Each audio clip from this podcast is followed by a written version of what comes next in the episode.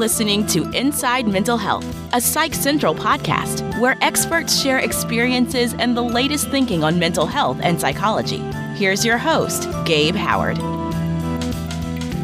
Welcome to this week's episode of Inside Mental Health, a Psych Central podcast. I'm your host, Gabe Howard, and I want to thank our sponsor, BetterHelp. You can get a week free by visiting betterhelp.com slash psychcentral. Calling into the show today, we have D.S. Moss. Mr. Moss is a recently endorsed chaplain of the Humanist Society and has formed a practice that offers spiritual support to those without a faith in God. Mr. Moss shares this journey in his podcast series, The Adventures of Memento Mori, a skeptic's guide for learning to live by remembering to die. Mr. Moss, welcome to the show. Thank you. Thanks for having me. It's a pleasure. In America, we have a religious answer for pretty much everything. In recovery, for example, one of the primary steps is to turn yourself over to a higher power, which most people interpret as surrender to God. When the death of a loved one occurs, all of our rituals are heavily steeped in religious tradition, and people will comfort the grieving with phrases like, they're with God now. It's all part of God's plan, and, and things along that nature. Now, somebody who believes in God, any God, these are kind and reassuring statements. But what about people who don't consider themselves religious or for the non believer? What is available for them? It makes sense, right, to have that religion. And I would argue that religion was created just for those scenarios. But when we look at the population of Europe and in America, those that don't identify as religious, it's close to like 30% now. So there needs to be a way. And I think the answer is rituals that don't actually have to do with the supernatural or higher powers all pivots around community because I think the powerful thing about religion, and I do think religion is powerful, it is those practical lived aspects of it. And I think we can still have those practical ceremonial ritual aspects that religion has in more of a community framework. Now, let's define exactly what we're talking about. Now, people have heard phrases like atheism, agnostics, non believer, uh, spiritual but not religion. Now, you're specifically talking about humanism today. How does humanism differ from all of those other examples, but probably most specifically atheism? They're not mutually exclusive. You can be an atheist and a humanist.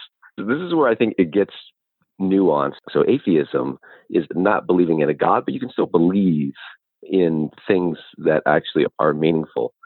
So, humanism is a personal and a community search for how to live a meaningful life, but doing so in a naturalistic understanding of reality. So, the primary indexing is on rationality, reason, but also values based on community. You can not believe in God and you can believe in rationality, but then you could also still see the importance of those rituals throughout history, it's been dominated by religions. And so the atheists have always been the outliers looking in. And because of that, I think there's just general bad branding with atheism. There's this connotation with evil. There's some sort of like association with if you're an atheist, then somehow that you're other than good. The idea that somehow if you don't believe in God, you can't be good, it is a shame that those two are so interlaced that we can't separate them. It is. If we could judge people by their actions rather than their perceived beliefs, I think that we as a society would be better off. Now, that's difficult because we love shorthands. As a society, we love shorthands. This person's good, this person's bad. How did you make that determination? Because this person goes to my church and this person doesn't. Or this person is a member of my club or lives on my block. Or there's all of these just little shorthands that we have to put people in boxes. And those boxes are almost entirely good or bad boxes. There's no neutral box. There's never somebody that's just, he's fine. I don't have enough information to make an opinion one of the things that's always struck me as interesting is that atheism simply means don't believe in God. That's the end. That's There's no second verse. There's no step two. It reminds me of the yeah. old Mac commercials of the of the 80s. Take it out of box, plug it in. There's no step three. Atheism, don't believe in God. The end. It tells you nothing about that other person. It doesn't tell you their beliefs. It doesn't tell you a- anything. Literally, it tells you nothing except that they don't believe in God. So I can understand why you'd want another label for lack of a better word. And and humanist that tells you something about a person, right? You are letting people know that these are your beliefs. What are the humanist beliefs? Yeah. Probably in a nutshell. humanists believe in a critical introspection of our reality. It's not saying we don't believe in mystery. It's not saying that there may not be something greater than we can comprehend, but it's like using what we actually have access to through tools and science to then make meaning that is valuable and that contributes to the human condition in the best way possible. It sounds like there's a spiritual component to humanism, and spirituality and, and religion, in my mind, go hand in hand. Are humanists spiritual, and how do you get spirituality without religion? Ooh, that's that's one of my favorite questions. So I would say I can't speak for all humanists, but I am a chaplain, and personally, I consider myself to be very spiritual. And I think it just goes into how we define spirituality. I don't see there's a correlation between religion and spirituality, but they're not interconnected. So, spirits, the, the root word, Latin, meant breath. To breathe is your spirit. And so, taking that, it's your essence. Spirituality is the act of living, it is actually how you walk through life. I don't believe that the spirit is separated from the body.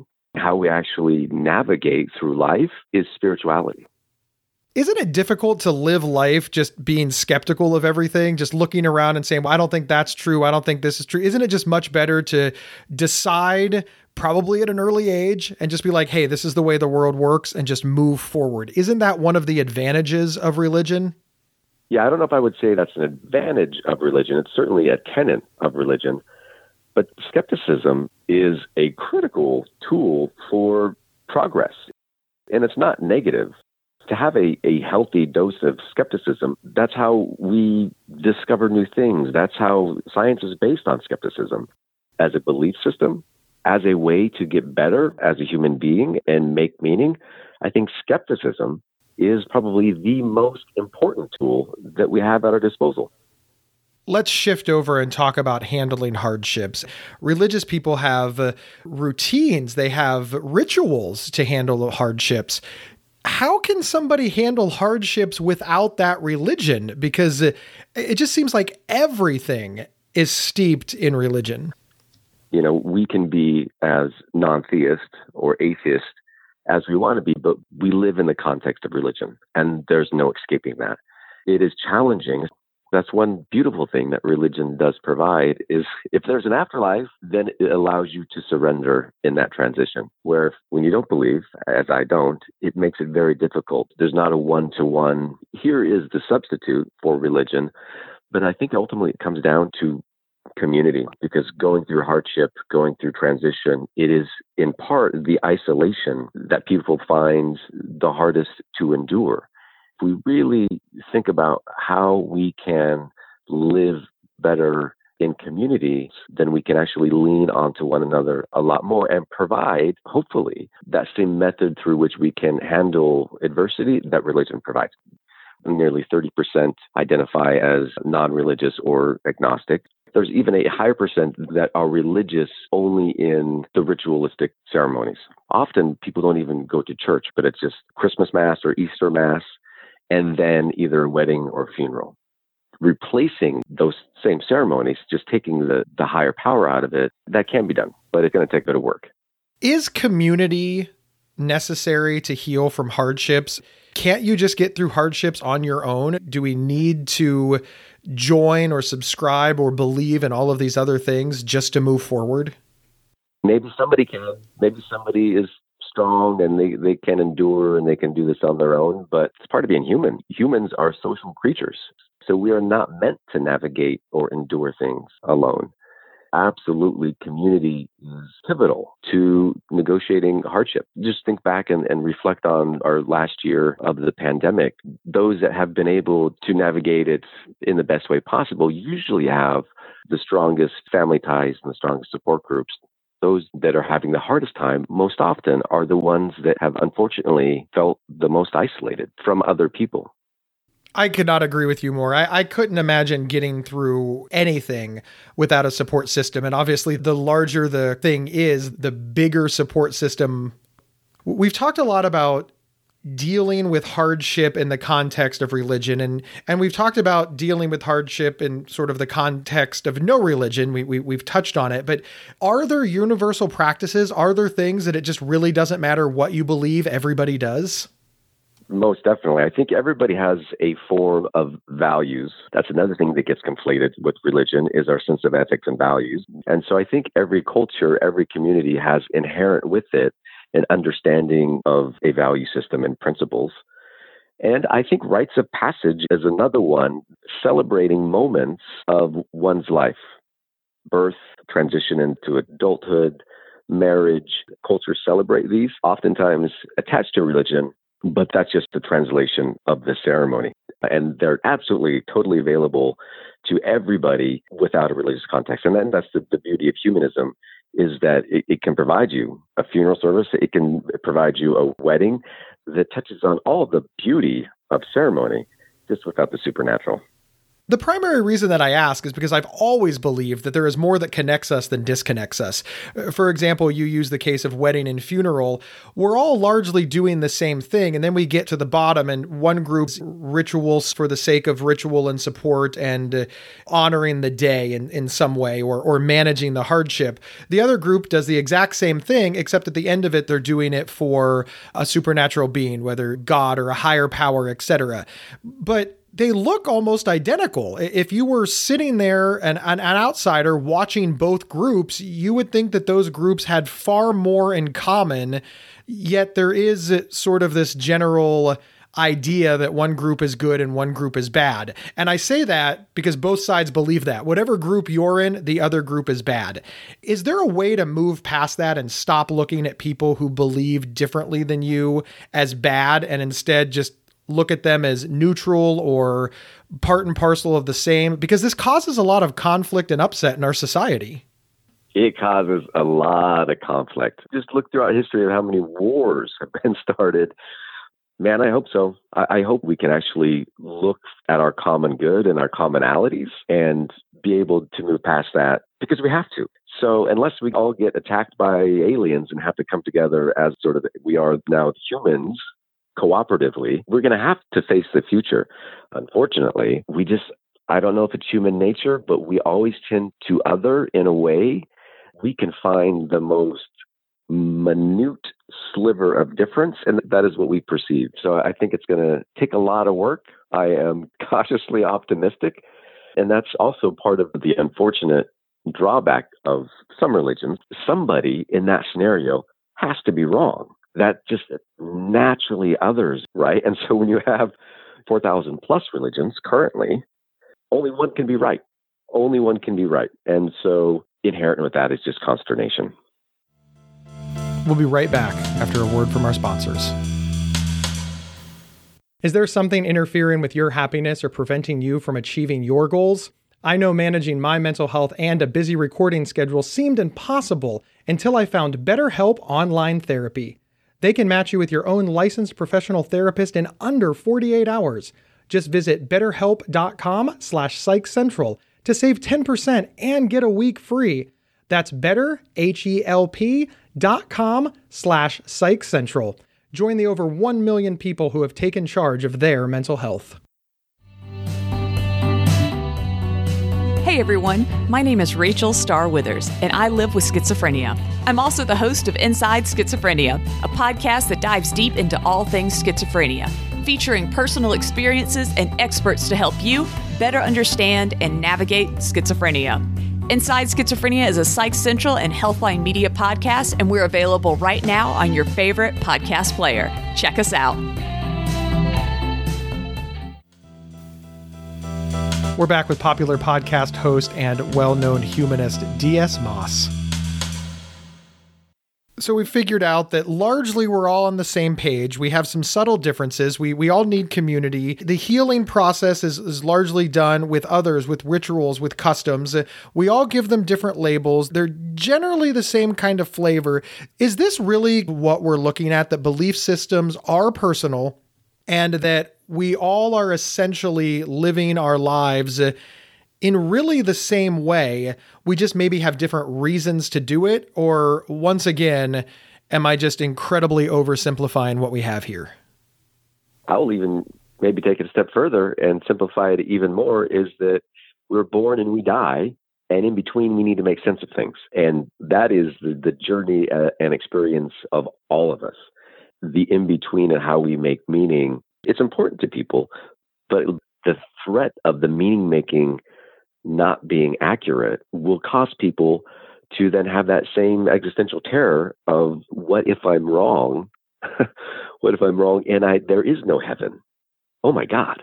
That's going to just completely, the house of cards will now fall. No, I don't think you're oversimplifying it all. I think in part we need to distill things until what's the commonality and doing six years of a podcast on finitude and exploration on death.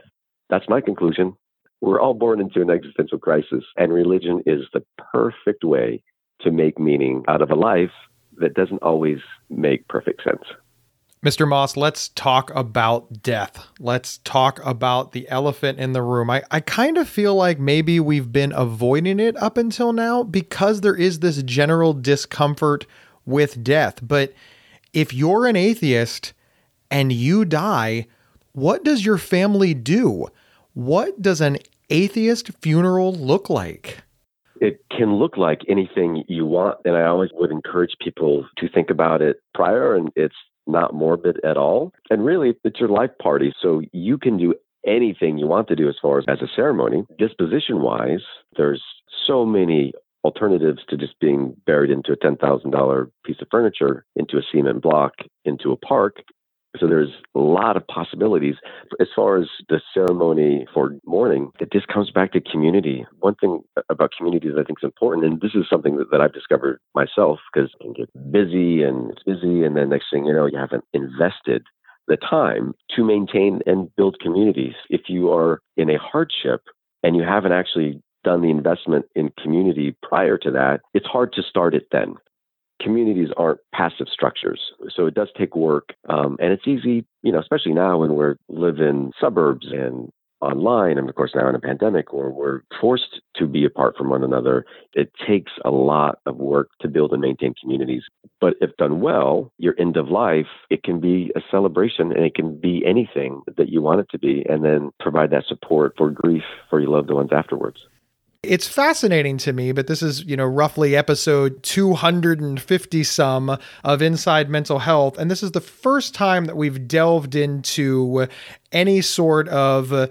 what do atheists do about hardship? What do atheists do about rituals? What do atheists do about belief? What is spirituality? And it, it's fascinating to me because it's certainly not the first time that we've covered religion. Do you find it difficult to discuss this in any I, am going to use the word uh, positive way, uh, appropriate way, or do you find that you're often discussing humanism and non theism combatively? When I first started the podcast on death, uh, which is another tricky subject, it was, I thought, considered a taboo topic. The more I, discussions I got, I realized that isn't taboo at all. Uh, it's just framing the conversations in the right way. But I have found religion or non religion to be far more taboo than conversations about death. Yeah, when you confront people's belief system, it does get combative.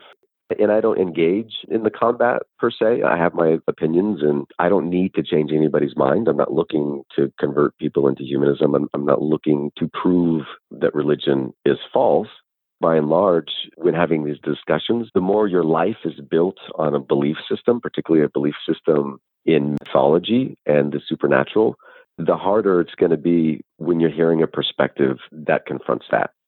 So I would say non religion is, is a harder topic to discuss than death by a long shot.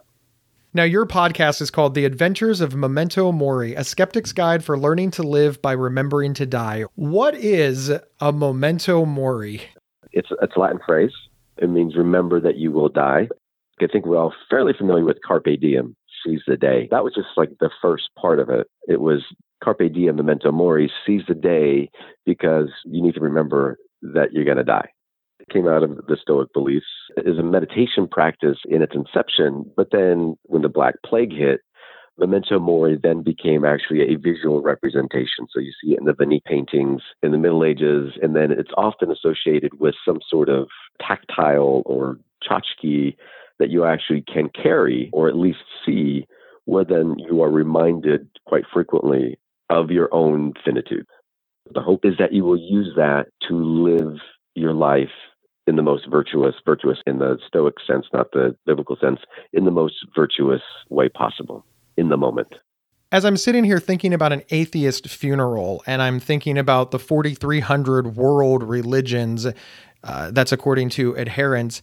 And I, I, think about what we all believe. And we all believe that we're a member of a group that has good values, that cares about others, that cares about people. I, I think you'd be hard pressed to find anybody, religious or not religious, that said, oh no, I, I joined a group where we dislike people and we have horrible values. No, we all believe that the religion or non religion that we are a member of makes us better people. That's why we joined for those traditions, that sense of community and and especially for some of us who have been members of our religion since birth, nostalgia, comfort, and then we talk about death. Everybody dies. It's it's just reality. And and when we live long enough, we're going to know somebody that dies, and we all grieve the people that we love. And I I do believe this does bind us, whether our traditions are steeped in religion or whether our traditions are steeped in non-religion or whatever culture or whatever makes us us. I think that the grieving process, the funeral process, is largely the same.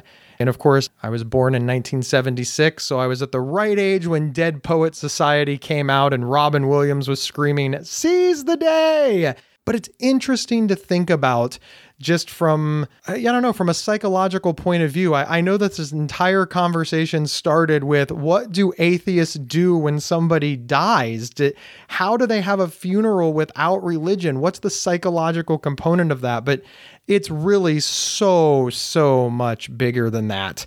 So, where can folks find your podcast so that they can learn more?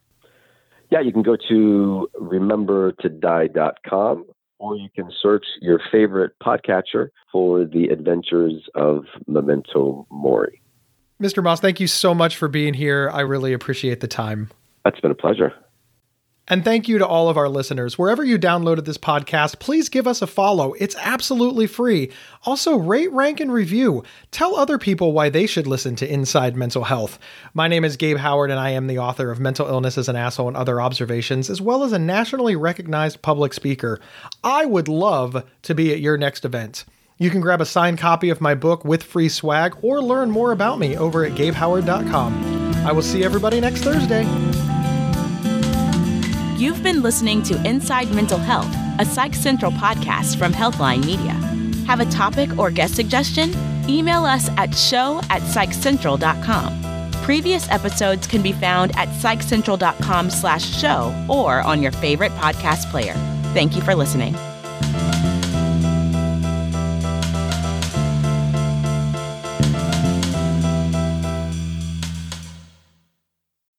There are few words more misunderstood and misused than OCD. Imagine having unwanted thoughts stuck in your head all day, no matter how hard you try to make them go away, and then having to pretend that everything is okay despite having to feel crippled inside. That's OCD. 1 in 40 people suffer from it globally, but there's hope. If you have OCD and need help, you can get better with specialized treatment. NoCD offers effective, affordable, and convenient treatment for OCD and is covered by many major insurance plans. Go to nocd.com to learn more. That's nocd.com.